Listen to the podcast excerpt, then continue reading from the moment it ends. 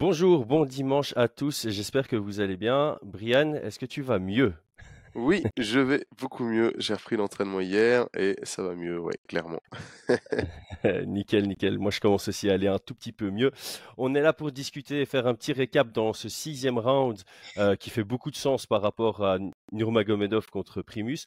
Ça fait un peu moins de sens pour Green contre Dawson. C'est peut-être la fin du premier round qu'on devrait appeler l'épisode dans ce cas-là.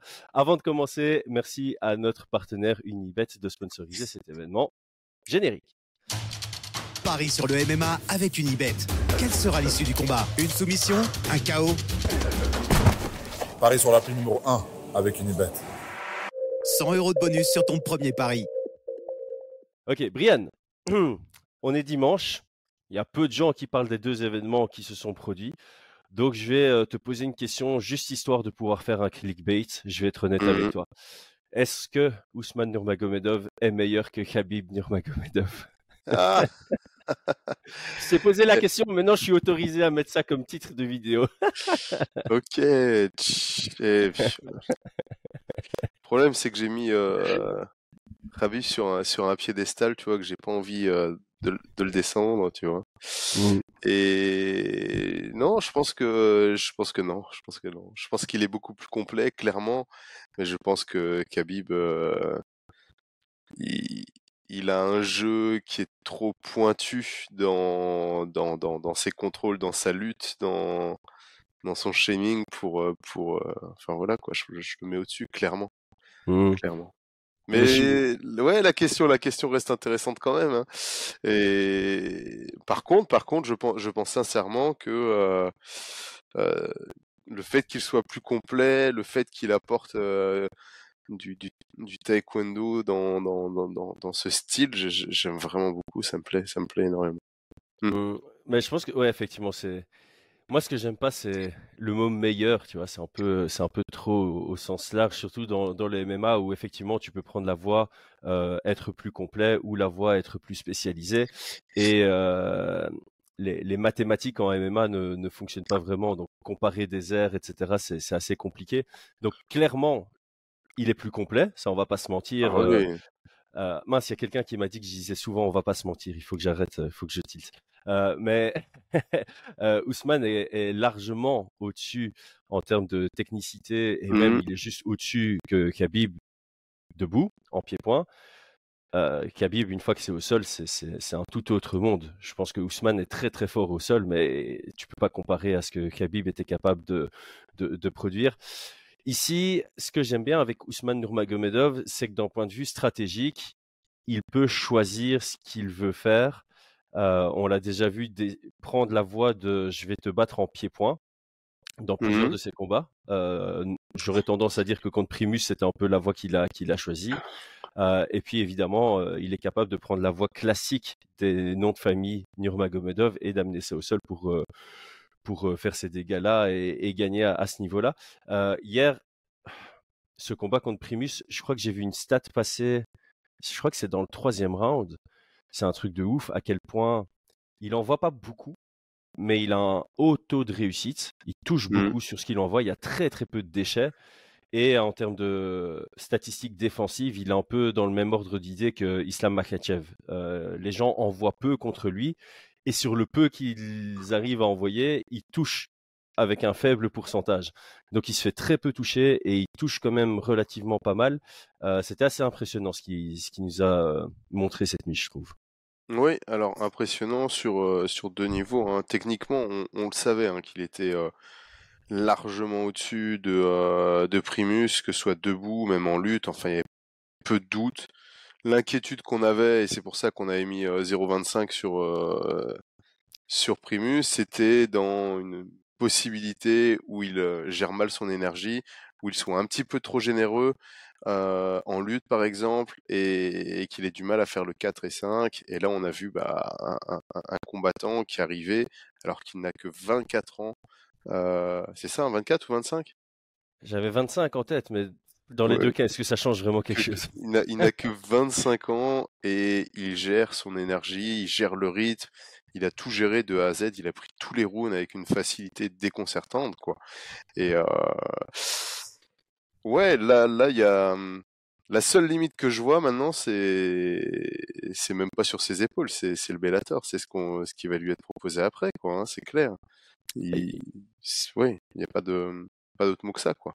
Ouais, il est largement au-dessus du niveau que le Bellator peut lui offrir, et c'est là tout le débat. On va peut-être pas rentrer dedans aujourd'hui, mais c'est là tout le débat de est-ce qu'on préfère avoir l'UFC en 1 et puis tout le reste très bas, ou bien un équilibre en haut. Moi, j'aime bien le fait d'avoir l'UFC en haut, mais on aura toujours des frustrations quand on considère que quelqu'un fait partie des meilleurs au monde et n'est pas à l'UFC. Je pense que clairement, si on veut voir un Usman Nurmagomedov être challengé et sur papier ne pas partir favori à 1.05 ou 1.1, il va devoir faire la transition vers l'UFC. Moi, le 0.25 que j'avais mis sur Primus, c'était sur ce que tu avais dit par rapport à l'énergie, mais c'était aussi sur le fait que je pouvais voir Primus rentrer en bagarre et jouer le tout pour le tout sur un pile ou face, en mode je pars en guerre contre Usman, et voir comment Usman allait réagir là-dedans. Je pense qu'il avait cette intention de cadrer au début, mais les mouvements, ça aussi, le footwork de Usman Nurmagomedov est très bon. Les mouvements défensifs, il passe de gaucher à droitier, ça lui permet de créer des angles, de changer de direction, d'être difficile à cadrer, de garder la distance que lui aime bien, cette distance un peu karaté, taekwondo comme ça. Ouais, c'était vraiment impressionnant, et je pense que Primus, il a très rapidement compris que si j'essaye de faire ça, je vais me fatiguer à lui courir après et à me faire toucher. Il est rentré dans un combat mesuré contre Usman Nurmagomedov, et ça, on avait dit, si c'était un combat mesuré, c'était clairement à l'avantage du Dagestanais.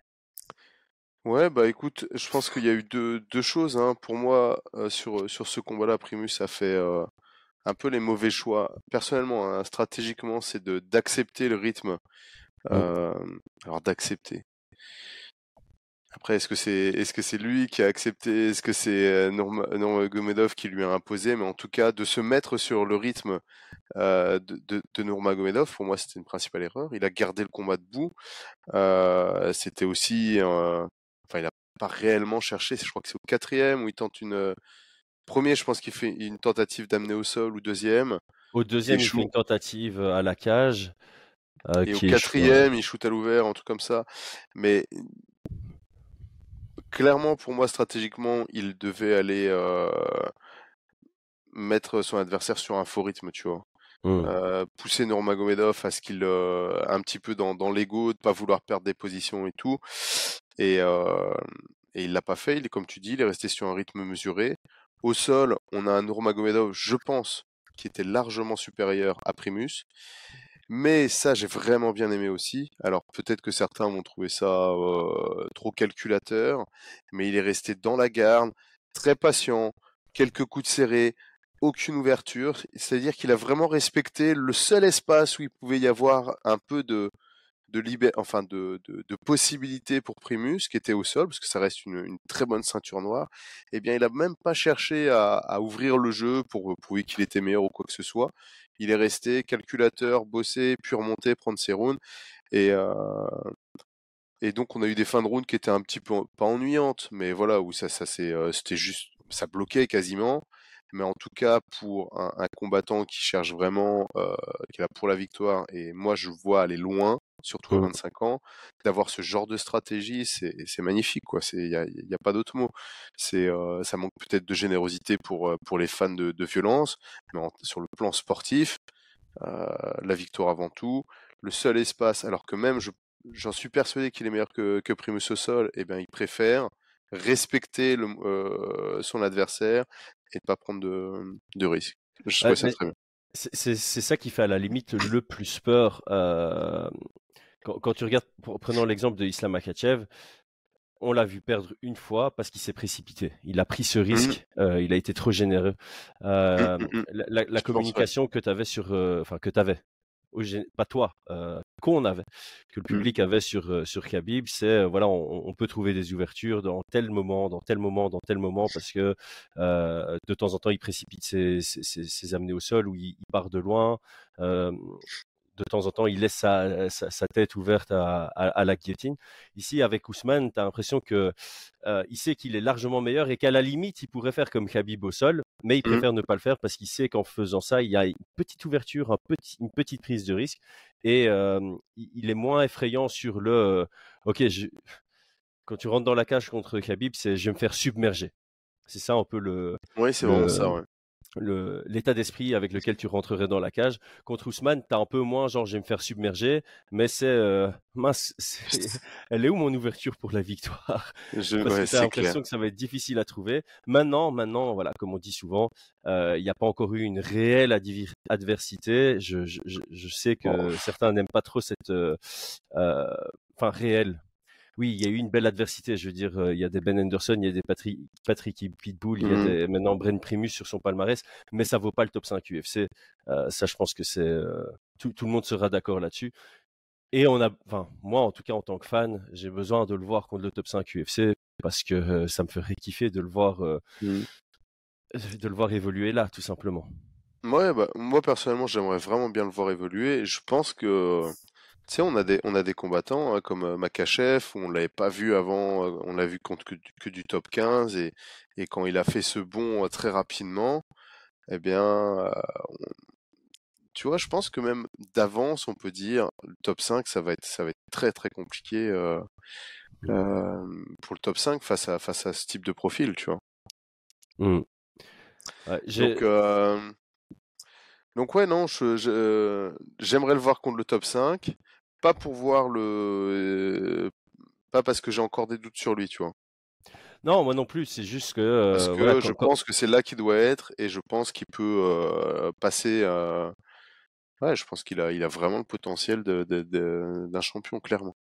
Surtout ouais, exactement, c'est pas pour le voir perdre ou le voir être mis en difficulté, c'est juste qu'en dehors de l'UFC, et même j'irais jusqu'à dire en dehors du top 10 UFC, je vois pas les gros challenges sportifs qu'on pourrait lui proposer. Et son skill set, ses compétences, son intelligence de combat, j'ai envie de voir ce que ça donne à l'UFC, puisque ça va vraiment nous offrir des très chouettes, des très très très chouettes combats.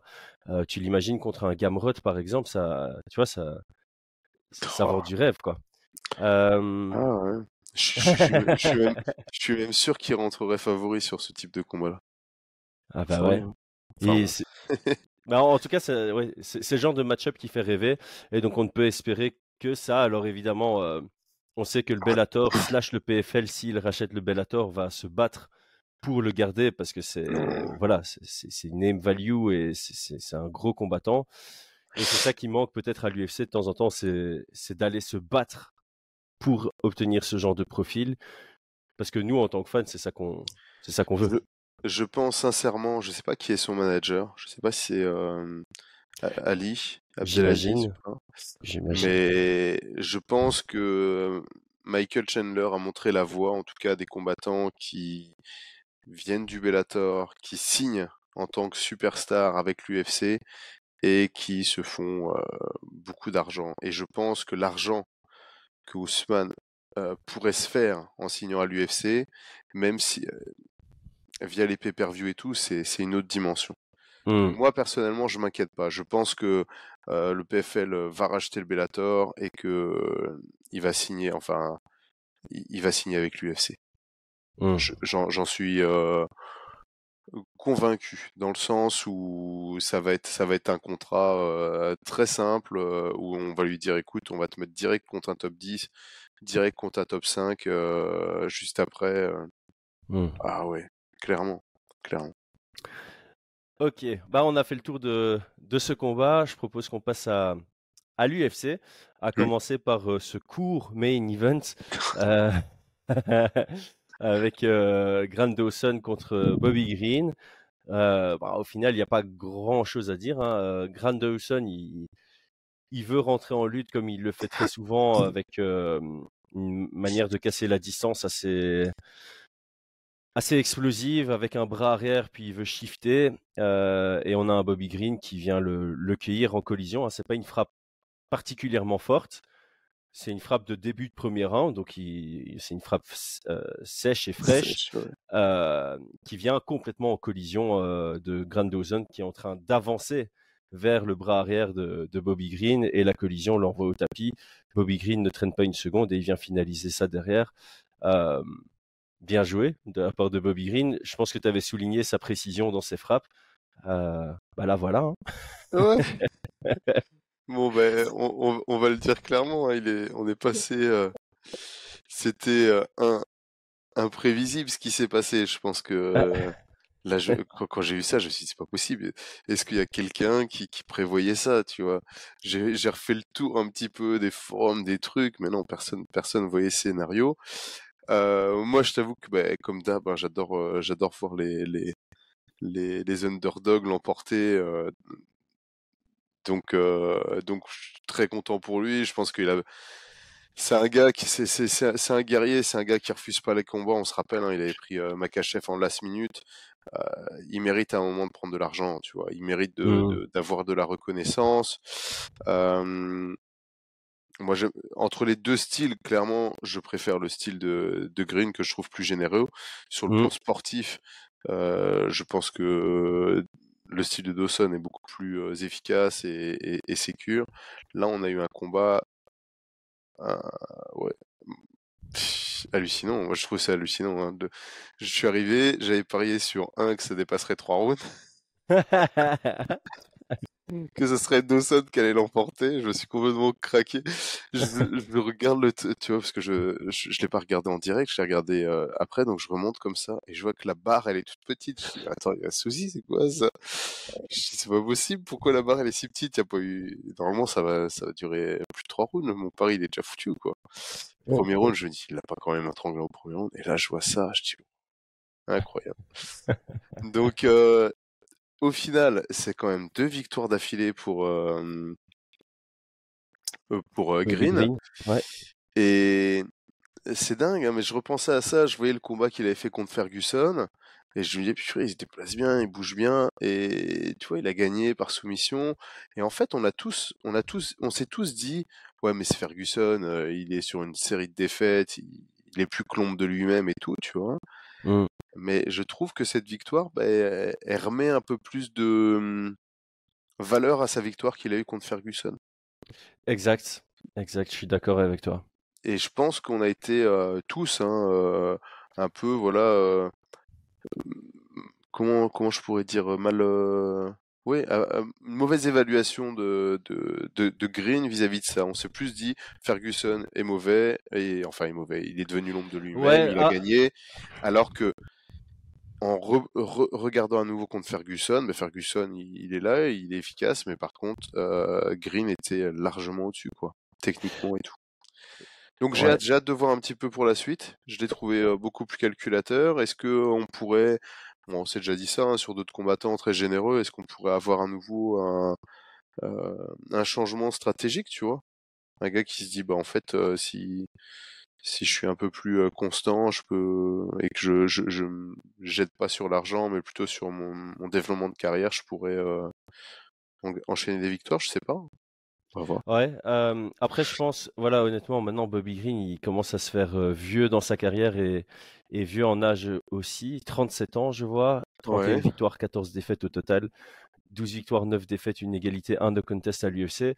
Je pense que le run vers... il doit faire un run vers l'argent. Il doit faire un run vers l'argent maintenant. C'est ça le problème, c'est que dès qu'on parle de performance, on pense tout de suite run vers la ceinture. J'ai jamais parlé de ceinture, hein. Non, t'as raison. J'ai jamais parlé de ceinture, je parle de se remettre dans une direction de victoire, tu vois, une direction de performance, de se dire let's go, j'ai envie de me prendre 2-3 victoires, de remonter un petit peu, tu vois ce que je veux dire. Là, il a battu le numéro 10, hein, on sait comment fonctionne l'UFC, il a battu le numéro 10 du classement lightweight. Maintenant, il y a un an, je me demande, ça pourrait être intéressant, je me demande comment ça irait entre Bobby Green et Dan Hooker. Ouais, tu vois, c'est chouette combat, tu vois. Ouais. Mais ça veut pas dire faire un run, ça veut dire, voilà, tu es à peu près top 10, bah, tu te places ici, Tu te bats avec des gars qui sont à peu près à ton niveau, t'arrêtes de prendre des combats pour faire briller des gars qui montent, tu vois.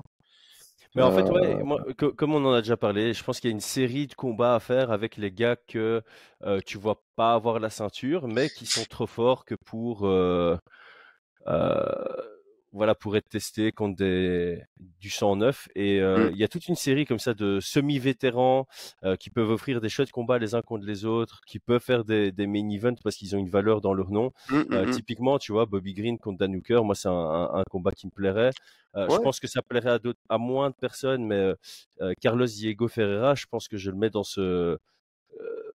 dans cette catégorie-là aussi. Tu vois, c'est un mec, ça fait longtemps qu'il est à l'UFC, il propose des chouettes combats, on sait qu'il aura jamais la ceinture, mais il peut, voilà, au lieu de tester du 109, on peut une fois le mettre, tu vois, Carlos Diego Ferreira contre Renato Moicano, par exemple, c'est un combat typiquement dans ce genre-là, et ça me plaît sur papier. En tout cas, ouais, voilà, moi c'est vraiment un truc, une stratégie que j'aimerais voir à l'UFC, d'avoir des super fights, tu vois. Ouais. Ils ont commencé un petit peu à en faire, on l'a vu avec Thompson contre... Kevin Holland, c'est les combats qui sont chouettes, qui sont pour les fans et le public. On préfère ça à un Thompson qui se retrouve à affronter un Shavkat pour faire monter Shavkat, tu vois ce que je veux dire? Je suis d'accord. C'est bon, il faut rester les pieds sur terre, Thompson. C'est bon, la ceinture, on oublie. Fais-nous plaisir, des combats. Nous, on aime la technique, on aime. Enfin voilà, reste à peu près au niveau. On n'est pas obligé de faire des runs pour la ceinture tout le temps, tu vois. Et donc clairement, moi j'aimerais voir un Bobby Green qui nous propose des combats, des chouettes combats, parce qu'il y a un style, il y a un personnage. Voilà, faut qu'il se mette à l'abri, mais tout en faisant des combats sympas, quoi, et pas trop compliqués non plus. Enfin voilà. Parfait. Qu'est-ce qu'on a d'autre? Qu'est-ce que tu as regardé? Tu m'as dit avant, t'as tout regardé. Qu'est-ce qui est sorti du lot pour toi alors, sur cette partie? On va parler de Drew Dober. Moi, j'ai bien aimé, surtout avec un petit peu pas la hype, mais il y avait un moment où il était question de Drew Dober pour affronter Abdul, tu te rappelles? Ouais. Enfin, Drew Dober a dit ouais, pour venir à Paris sans problème, etc. Attends, c'était pas Buckley, ça? Il y a eu Buckley, mais il y a eu la question avec Drew Dober, je crois aussi. Ah, je suis moins au courant de Buckley, je m'en souviens très bien. Il y a eu une propagande, mais ouais, il y avait eu cette propagande, mais il y avait eu je me souviens plus pour Dober. Et je repensais à ce qu'on, je me disais purée, mais un Abdulrakhimov Drew Dober, franchement, ça serait intéressant, et on serait vraiment, vu la précision de Drew Dober, ce serait pas un combat facile, quoi. Et ultra précis en anglais, franchement, il touche bien. Il était face à un gars qui venait pour grappler. Je sais pas si t'as vu les images où il accroche le gant comme si c'était un kimono, tu vois, pour tirer la garde. Il était quasi à tirer la garde, c'était assez étrange, quoi. Mais d'une précision en anglais très très propre, entrée, sortie, vraiment chercher le menton. J'ai beaucoup aimé sa prestation, très court, mais en tout cas, c'est le genre de combattant pareil que je pense qui propose toujours des belles prestations, hein, dans la victoire ou dans la défaite. On a toujours des beaux combats avec lui. Comme dirait, ça, j'ai bien aimé. Ouais. Comme dirait Mike Goldberg, sa précision est vraiment précise. Exactement. Ceux qui ont la ref, franchement, respect à vous, les gars. Ouais, parce que moi je l'ai pas. Ah ok, en gros c'est... Attends, mais il faut raconter ça. Donc Mike Goldberg, c'est l'ancien commentateur de l'UFC, le binôme de Joe Rogan, voilà, qui disait, le grand qui disait « It is all over ». Et je sais plus c'est quel combat, mais je crois que c'est un combat avec Anderson Silva. Et tu l'entends dire « His precision is really ». Et il cherche son mot, tu vois, et puis il finit par dire « precise ». Et t'es là, bah oui, précision précise. Enfin bon, voilà, quand t'es commentateur, on le sait toi aussi bien que moi, quand t'es commentateur, à un moment, tu commandes 5 heures de combat, évidemment tu vas faire des petites erreurs à gauche, à droite et tout, mais celle-là, elle était particulièrement magique. Voilà, vas-y, je te laisse continuer. Non, voilà, donc ça, c'était un combat qui m'a bien plu. Algeo aussi. Algeo, ouais. J'ai trouvé, j'ai beaucoup aimé comment on appelle ça, comment je pourrais appeler ça, la différence de style entre un mec beaucoup plus académique, oui, et face à un Algeo beaucoup plus non conventionnel, tu vois, plus grand, il se déplaçait sur les déplacements latéraux, c'était vraiment pas mal. J'ai bien aimé la dynamique de combat, très très sympa à regarder. Ouais. Quoi d'autre, ouais. Ah oui, Buckley aussi, hein. Buckley, moi j'ai mis ma pièce sur Morono. Je pensais que Morono allait être un peu plus calculateur, et au final Buckley, franchement, ça fait 2 combats, j'ai l'impression qu'il est en train de changer. Je sais pas si c'est que le changement de catégorie. Ouais, il a trouvé sa division, ça c'est 1.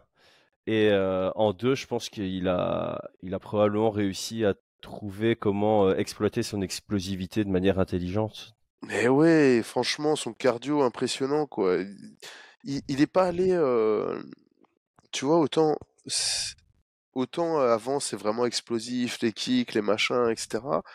Autant c'est clair que les premières secondes, il fonce un peu n'importe comment, on fait wow, qu'est-ce qui lui arrive. Puis après, c'était un combat beaucoup plus calculé, précis, gestion et tout. J'ai vraiment bien aimé. J'étais très très étonné de sa prestation, agréablement surpris. Et je suis très content pour lui. Je suis très content de le voir partir dans cette direction de combat, quoi. Mmh. Et donc ça, c'était très sympathique aussi. Et puis voilà, sur l'UFC. Ah si, Joe Pfeiffer aussi que j'ai regardé. C'est bon. Pfeiffer, ouais. Je regarde pas forcément au-dessus des 85 kilos. Je suis pas forcément. Mais là, j'ai vraiment bien aimé sa prestation. Ouais. Je pense Joe Pfeiffer, ouais. C'est je crois qu'il est vu comme un futur de la division. Là, je suis en train de regarder. Attends, hein, qu'est-ce qu'il a fait Joe Pfeiffer maintenant à l'UFC? Il est à 3-0 à l'UFC, un truc comme ça. 3-0 à l'UFC. Plus, une victoire au Contenders possible. Contenders, il est rentré par le Contenders. Ça le rapproche du top 15, hein, automatiquement. Ouais. André Muniz, ça peut être sympa contre lui. Franchement, Joe Pfeiffer, c'est un œil qu'il faut avoir sur lui. Techniquement, ouais, en lutte, c'est bon. Athlétiquement, il est impressionnant. Sa boxe, elle est vraiment propre. Il travaille bien les feintes, l'utilisation du jab, c'est très très efficace. Et alors son sol, rien à dire, quoi. Ouais. Et puis là, il était mesuré. Il n'avait pas spécialement montré autant de mesures dans ses combats précédents. Je pense que c'est parce qu'il était conscient du danger que représente Alassane sur une frappe. Et ouais, du coup, tu le vois capable de venir avec une stratégie aussi dans un combat. Donc, ouais, un nom à retenir, je trouve. Clairement. Bah écoute, comme on avait dit sur la preview, hein, c'est le genre de carte, il n'y a pas de gros noms, il n'y a pas beaucoup de combats en jeu, voire aucun combat avec un enjeu. En fait, il n'y avait aucun combat qui avait un réel enjeu en réalité. Mais ça a délivré. Je pense que sur la carte principale, aucun combat ennuyeux. Non, pour ceux qui ne connaissaient pas certains combattants, moi Bill Algeo, je le suis depuis qu'il est arrivé à l'UFC. C'est un style que je kiffe. Je crois qu'il fait partie de mon top 5 des combattants favoris actuels, parce que j'aime bien, tu vois, c'est quelqu'un qui vient, il est généreux, il donne de l'action, il a confiance en ses compétences, il est capable quand même de venir avec des petites stratégies, il combine. Voilà, c'est un style que j'aime bien, tu vois, quand je regarde, genre les 3 noms que j'aime bien sortir quand on me demande 3 combattants à suivre à tous leurs combats, c'est Cory Sandhagen, Brandon Royval et Bill Algeo. Je pense que ces 3 gars, quand ils combattent, bah, tu sais que tu vas apprécier le combat quoi qu'il arrive, tu vois. Et tu pourrais justement faire face à un Fight of the Year au passage, quoi. Donc voilà, je l'aime beaucoup. Non, enfin voilà, comme tu dis, très, très chouette petite carte, quoi. Très chouette petite carte. Beaucoup aimé. Ouais, on espère que celle de la semaine prochaine sera un peu sur le même profil, parce que c'est grosso modo la même chose, hein. On a Barboza contre Youssouf en combat principal, et le reste de la carte, il y a 0 enjeu, quoi. Mais elle m'a l'air d'être un peu moins bonne quand même, hein. Elle est un peu plus difficile quand même. Elle est un peu plus difficile à apprécier. Je n'ai pas encore regardé, hein, dans tous les cas. On regardera ça cette semaine, on va garder ça pour un autre podcast, histoire qu'on ne tire pas trop en longueur aujourd'hui. Brian, merci beaucoup. Merci à toi. Je voulais juste un petit mot avant, petite dédicace pour les combattants belges. Oui, vas-y. Il y a eu l'European Beatdown hier, donc franchement chouette événement belge, et donc une petite dédicace à Donovan qui a gagné par KO premier round, KO fois avec un super middle kick, et Alan 6 coups pour c'est pareil, hein, c'est un gars qui devrait être un peu plus connu dans le milieu du jiu-jitsu, qui a fait son premier combat MMA, qui a gagné après avoir bien dominé et qui gagne sur blessure de son adversaire. Et voilà, et donc petite dédicace pour eux et puis pour l'organisation de l'European Beatdown qui nous... Franchement, il y a des chouettes... J'ai regardé ça en streaming, c'était sympa. Voilà. C'était la petite dédicace belge. Parfait, nickel. Et puis aux autres combattants aussi, bien évidemment, qui étaient sur la carte. Je fais pas toute évidemment. La liste. Ça va. Les amis, merci beaucoup. Brian, merci. On n'oublie pas de s'abonner. Merci à Unibet aussi. Et bonne journée à tous. Ciao tout le monde.